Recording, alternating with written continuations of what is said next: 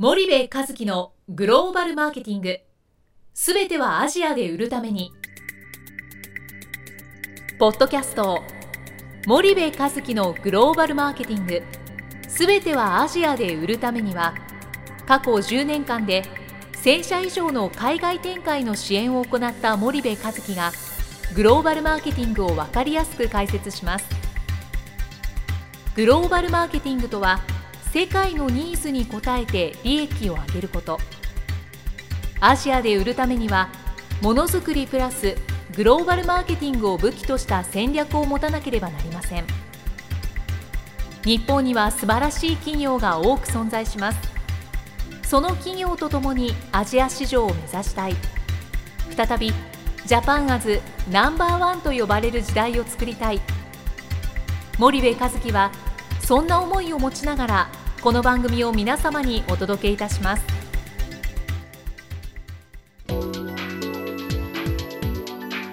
こんにちはナビゲーターの東太郎です。こんにちは森部和樹ですそれで森部さんあの、はい。引き続き水野さんをお迎えしてですね、えどういう話をお伺いしておきましょうか、えー、と今日はですね、まあ、はい。水野真澄といえばやっぱり中国なので、まあはその昨今のその中国からその ASEAN シフトみたいなその流れチャイナプラスワンみたいなこと、まあ、あのいう流れがあの日本では起きてますが、まあ、あの少々ねちょっとそのメディアの煽り方がひどいなという気もしないでもなくてですねその辺含めてちょっと本当にそのアジアなの中国なのそのどうなのというところの話をちょっと水野さんに聞いていきたいなというふうに思います。じゃあ水野さんよろしくお願いします。よろしくお願いします。えっと、まずその今のその中国離れというか、まあ、そのリスク分散という形でその今まであれだけ中国って言っていたその企業さんたちがね急にその ASEAN だと言い始めていて。でどう考えてもそのマーケットとして見たときに ASEAN11 カ国を全部まとめてもはい。中国の消費力には到底かなわなくてそこにはもう何百倍の差があってで一方でそのミャンマーとかねベトナムとかっていうことがここ近年騒がれていてでベトナムもその去年生産拠点としての進出が日本が過去最高で今年もまあ順調に伸びていてで一方でそのミャンマーなんていうのは今インフラ整備をちょうどやってるようなそんな最中でね当然今後期待はできる地域なんだとは思うんですけども一方でそのメディアの報道を見てるともうミャンマーしかないみたいなねこう報道でなんか誰もがミャンマーってねものすごいこう言っていて2000何年かにねこの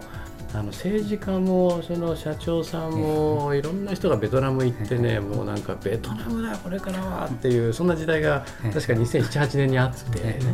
で今それがまさにミャンマーで起きててでもミャンマーなんてマーケットとしてはもう多分日本の1000分の1とかねそんなあのマーケットであってその中国に対するその牽制の意味合いも含めてのそのミャンマーみたいなねそんなあの位置づけがあると思うんですけど結構そのリスナーの方々もすごくその辺気になってるところなんじゃないかなと思ってましてですね水野さんなりのその辺のその解釈をですねお話しいただけたらなと思います。ええであのまずあの前提としてといいますか、はい。総論として言いますと、うん。私個人としてリスク分散ですとか、うん。そういったものはあの当然のことのが必要だと思いますから、あの中国一極、んもう一本足打法というのをとりあえずうん。進めてるわけではなく、うん。やっぱりあのそれは企業の合理的な判断にしていくべきだろうなと思うんですね。うん。でえーじゃあまあ私があのアジアの ASEAN のビジネスやっていくかどうかっていうと、うんまあ、あの資本提携先と一緒にはやってますけれども、うんそちらが出してますので、えーただ私個人はあの前回にも申し上げましたけれども、えー中国で法律解釈して、うんそしてあの実務をやって、うんですからあのその両方が分かるという、まあ、自負があるからやっていることで、うん今まああのあとあれですね再来月ですか、うん再来月50になるという状況の中で、うん。またあの同じことを馬力でやっていくかっていうとなかなかちょっと辛いものがあるなって事実は事実、はい。まあ、ただそういう前提はあるんですが、やっぱりあの日本とし、まあ、うん。日本企業として、うん。えーまあ、企業の論理としてまずあの生きていかなきゃいけない、うん。生きていくためにはあの金を稼がない利益を、うん。と取れなきゃいけない、うん。それが国を守ることであり、うん。あの家族を守ることで、うん。社員を守ることであり、社員の家族を守って、顧客を守る、まあ、要するに企業の責任というのは企業を存続させること、うん。利益を上げることだということはあの僕、社会人としては、あの前提として考えている。でそうであれば、まずはあの判断っていうのは冷静に行わなきゃいけない、やっぱり最近のメディアの報道を見てますと、非常にあの客観性を欠いた話が非常に多くて、これについてはもうちょっとあの、ま、真面目にやらなきゃってわけで、というとちょっと強いですけれども、冷静に分析しなきゃいけないと思うん。ですね。でそれは例えばじゃああの海外でまず売りたいんですか、つまり製品を海外に売りたいんですか、それとも海外で作りたいんですか、それとも両方やりたいんですか、それをまずあの選定しなきゃいけないわけで,、ででそれに応じてあの最適値って変わってくるんですよね。で例えばあの物を売りたいんですっていう時ってやっぱりあの購買力が前提になるわけですから、で中国、まあ、今おっしゃられたようにあの中国の購買力が非常に高いと、えー、でこの状況でもうあの中国やめますと、私はミャンマーに行くんですっていう時に、じゃあもうこれあのそのマーケットの違いなんてあの、アメリカとキューバと同じ、まあいやいや係数的には当たった時ね。だから要するにもうメディアが例えばもうあなたはアメリカ行くのやめなさいとキューバだけにしなさいと言ったらちょっとこれいかにもおかしいでしょ。うとそれ常識的にわかるでしょ。うそれと同じことがあの報道で行われているのはやっぱりそれはおかしいですねって思うんですね。ですからじゃあその時に考えるべきことは、うん、じゃあ確かにあの例えば中国でもう工場があります、うん、じゃあ作ったものを国内に売ります、うん、これはもうあの非常にあの自然な話であって、それはその状況で利益があの上がっていればそれはいい話ですよね。じゃあ新たにあの中国に工場を作りますか、もしくは日本で作ったものを、まあ、今のところ若干円安にもぶれてきてますから、日本で作ったものを中国に売りますか、それとも ASEAN で作ったものを中国で売りますか、どれにしますかっていうのをまず選定する必要がありますし、じゃあ ASEAN でやるんだったらもうとりあえずじゃあ中国と ASEAN の FTA っていうのはあの有効活用してコスト下げるこれ一つになる。で日本からのものっていうのもやっぱりじゃあどういう形であのデリバリーしていくか。で条件の差別化するために Mm. あの中国で販売会社を作れば、うん、そしたらあの人民元建てで要するに国内で、うん、あのジャストインタイムで物もデリバリーできるわけだし、あやっぱそういった意味であの10日ってさらに販売会社というのは工場を作るよりはあのリスクっていうリスクも資金もあのミニマイズできますから、だからこういったようにあのモデルを組み立てていくねっていうのがあの一つのあの常識的なあの計画であると、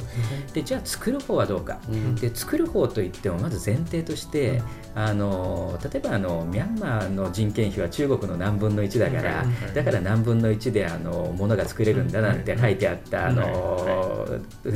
あれがありますけれども、ナンセンスな話でまずものを作るにしても、そしてあの部材がなかったら作れないと、じゃあ部材どこそうじゃあミャンマーに今のところの販売市場も調達市場もない状況の中で、じゃあその部材どこから持ってくるの、いやあの中国ですって言ったら あのでそれ誰が買うの、いやあの、うん、今のところ中国ですって話だと何のためにじゃあミャンマーに物を作るんですか、このデリバリーのタイムあのコストとリードタイムが増えちゃうだけじゃないですかというような話もあると。ですからやっぱりそういったようなものを作るにしてもつまりあの産業集積がどうなっててでどこでその部材が買えるのかでちゃんとインフラはどうなのか。例えばあのもう大きな工場が10軒出ちゃったらもう毎日停電になっちゃうような状況じゃ物って作れないわけですからだからそこら辺のところを総合的に考えして、えー、やっぱりあの製造するにしてもあの場所をあれですね設定していく必要があると思うんですね。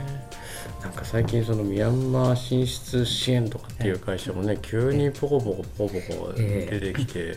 今ミャンマーって企業のその許認可申請ってどれぐらい、だまだ認可ベースで100社なんですよね日系企業がね、でそれもあの最近は大部分がコンサルティング会社とかなんかだという中でえー、もうあのこの状況じゃ産業集積って話はないんですよねでそのコンサルね同じその立場としてもそのミャンマーだけにフォーカスしてコンサルティングビジネスやってもね多分ねパイが少なすぎちゃってそうですね。おそらく多分収益化できないような気もするんですそうですよね。ですからあの全体の中の一つとしてミャンマーをっていうんだったら得れるんですけれども、ミャンマーにやっぱりあのやっぱり、まあ、コンサルティング会社という意味で、そこに一極集中だと、やっぱりまともなこと、つまりあの飯のネタがない、えー、そうするとやっぱりあの安定的につまりあの、会社コンサルティング会社にしてもどうやって情報を集めるかどうやってあの人材を集めるかどうやってソリューションをするためのシステムを組み立てるかっていうのはもう本当に当たり前の話としてやらなきゃいけないことでそのためにはベースとなる収益がないとできないわけですから。だからそれができない状況であのコンサルティングを始めるっていうのは僕個人としてはちょっとできない話だなと思ってますよね。あとなんか僕お客さんとねこうお話ししててその国選びって一つその最初のキーになるじゃないですか。で日本の多くのそのお客さんがあの国がね初めから決まってる、ベトナムに行くんです、インドネシアなんです。ミャンマーなんです、中国なんですと。でなぜインドネシアなんですか？なぜベトナムなんですか？なぜマレーシアなんですか？っていう質問をこう投げ返した時に、その説明がねあんまりこうなるほどという説明が結構返ってこないお客さん結構いて僕必ずその質問をするようにしてるんですけどなんかその相対比較ってすごい重要で海外に出ることって目的じゃないじゃないですか。出て利益を上げるとかコストを下げるまあ売るんだったら利益を上げるだし、えー、作るんだったらあのコストを下げるだしでそうなってくるとやっぱりその相対比較ってすごい重要だなと思っていてなんか日本の方がマーケットがもしかしたらでかいかもしれなくてミャンマーで何かをするんであれば日本で何かをした方がその投資対効果がいいケースって結構あると思うんですよね。だからなんかそんなことは僕はすごくこう考えていかなきゃいけないなと思っていてチャイナプラスワンということは日本でしか使われてなくて世界ではそんな見方は全くしてないわけじゃないですか。だからそこってどうですかね、水野さん的に。そうですねやっぱりあのまあ、今言われたことはもうまさにで要するにあの海外に出ることが目的じゃなくて利益を上げることが目的なのでであれば別にあの海外に作らないで日本で作ったものを別に海外で売っててもいい。つまりあの品質が保ててかつあの一番競争力があるものを作れればいいっていうのがまずそこを基軸として考えるべきだと思うんですね。で、まあ、大企業でしたらもうあのいろんなところで中国でも ASEAN でもどこでもいろんなところで展開してますからあとは状況に応じてあのバランスを変えりゃいいっていうことになると思うんですね。ね。であとやっぱりそこまでの資本力がない、えー、中小企業の方ですとやっぱり1個か2個に絞らざるを得ないっていうのであればやっぱりそれはあの選定が非常に重要になりますのでじゃあその時にあの要するにどこに売るそそもそもどこに売るものなのか、つまり最終的には日本に回収するものなのか、それともあのそのそのあの海外で売っていくものなのか、これ。でさらにあの部材はどこで調達するのか、えー、これをまず最低限あの選定しないと、最適値って関わって、もうああの判断材料なくなってきちゃいますよね。そうですよね。でもやっぱそういう企業はねまだまだ多い気がねすごく。しますけどもね。でもやっぱりあの実感としてやっぱりあの ASEAN と中国の,、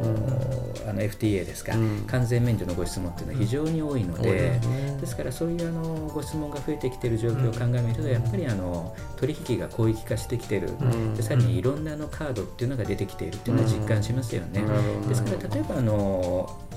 FTA を使うんですね、それも非常にいい話で使うべきだ、でじゃああのじゃあ中国に会社作らなければ ASEAN に会社作らなければ、じゃあそういう FTA って使えないんですかっていうと、これはあの日本企業とかつまりあのその FTA を使う条件というのは貨物が直送されることですから、うん、ですからあの途中の国でインボイススイッチされても、うん、貨物が ASEAN から中国に直送される場合はですね、その逆もまたしかりですけど、だからだったらあの日本で、日本の会社がインボイススイッチして、あのそのビジネスやりましょうでもいいですし、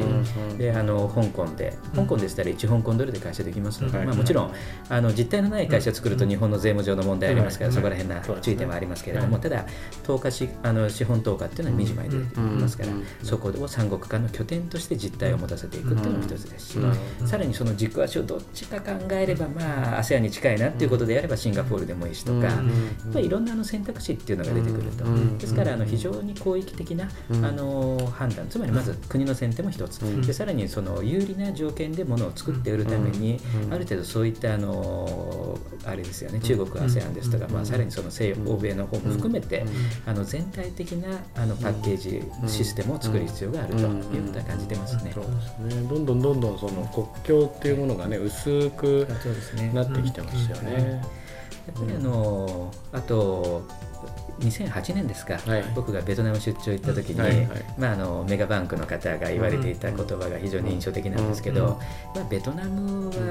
中国と代替することはありません、うん。補完することはあっても、うん。っていうことは非常にあるんです。ね、うん。ですからやっぱりあのただやっぱりその補完っていうのは非常に重要なことであって、やっぱりあの日本の企業のオペレーションをちゃんと完全にするために、うん。じゃあリスクがあったら中国にリスクがあるんだったらどこで保管するかとかですね、うん。やっぱりその逆もまたしかりですけども、うん。そういうことをバランスよく考えていくっていうのはやっぱり必要です。そうですね。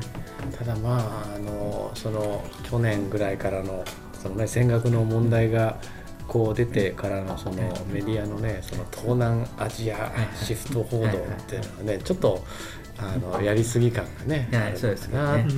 まあ、だからやっぱりですねあの中国の産業集積がこれだけ進んだっていうのも、うん。だからまあ中国だったらほとんど部材調達できるっていうのも、うん。まあ、こうなったのもある意味あのメディアが随分2000年ぐらいに煽ったっていうのもあって、ねですね。でこれだけ煽ってこういう状況にしておいて、さらにあのアセ今度アセアンかみたいなことで,、まあ、でででこれがまあいいんだったらいいんですけれども、明らかにあの違う情報を与えてそういう。であのいびつな状況が起こるのであれば、そこら辺はメディアがちゃんと責任取らなきゃいけない部分だと思いますよね。そうですね。なんかでもああいうそのねメディアの中国特集とか ASEAN 特集っていうのはこの10年ぐらいね、はい。年間にやっぱ何本かやるじゃないですか、はい。それをこう見ていくと、上だって言ってたり下だって言ってたりね、はい。東だって言ったり西だって言ってたりするんでね、あのああいうのはやっぱりあの客観的にね捉えてね、あんまりこう左右されないようにしないといけないですよね。でやっぱりまずあのメディアを信じきらないで、うん。自分の目で確かめるっていうことは非常に重要ですし、ですね。さらにあの23日の出張12回行っても実態見えてこないですから、うん。でですすねからやっぱりどうあのここに住むんだったら、うん。やっぱりどういう生活が待っていて、さらにどういう人たちと、ねが採用できて、うん。こういうところをやっぱりじっくりやるためにはもう最低でもやっぱり数週間はまずいて、うんで実際あのその上で判断しないとダメだと思うんですね。あと結果ありきっていうのはダメで、うんやっぱりちゃんとあの判断を下す人がちゃんと言ってみないといけないと思う、うん。判断行く人はもうミャンマーだと決めてますと、で一応あの部下が言って、やっぱりミャンマーダメですって言ってもあの何を言ってるんだみたいなね、あのとりあえずミャンマーありきっていうのはダメですよね、まあ、それはミャンマーだろうがあのカンボジアだろうがどこだってあの同じなんですけれども、だからやっぱりそういったような、まず行ってあのまず情報を分析して、でさらにあの行って、うん。そのインフラを確認して、うん。その状況であの判断するというのはもう最低限必要なことですよね。そうですね。なるほど大変貴重なお話をありがとうございました。リスナーの皆さんにも大変いいあの時間になったんじゃないでしょうか。じゃあ、えー、とそろそろお時間ですので、はい。えー、とまた、えー次回、えーよろしくお願いします、願いします。ありがとうございました。ありありがとうございました。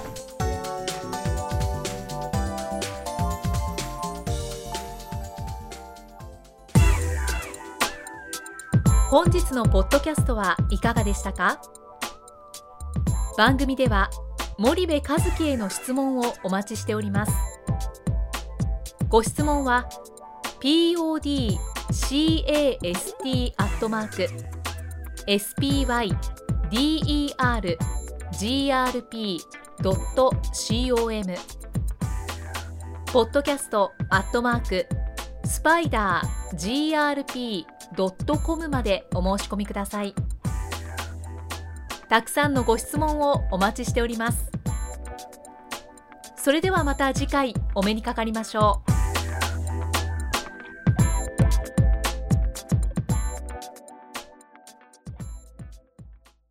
森部和樹のグローバルマーケティング。この番組はスパイダーグループの提供によりお送りしました。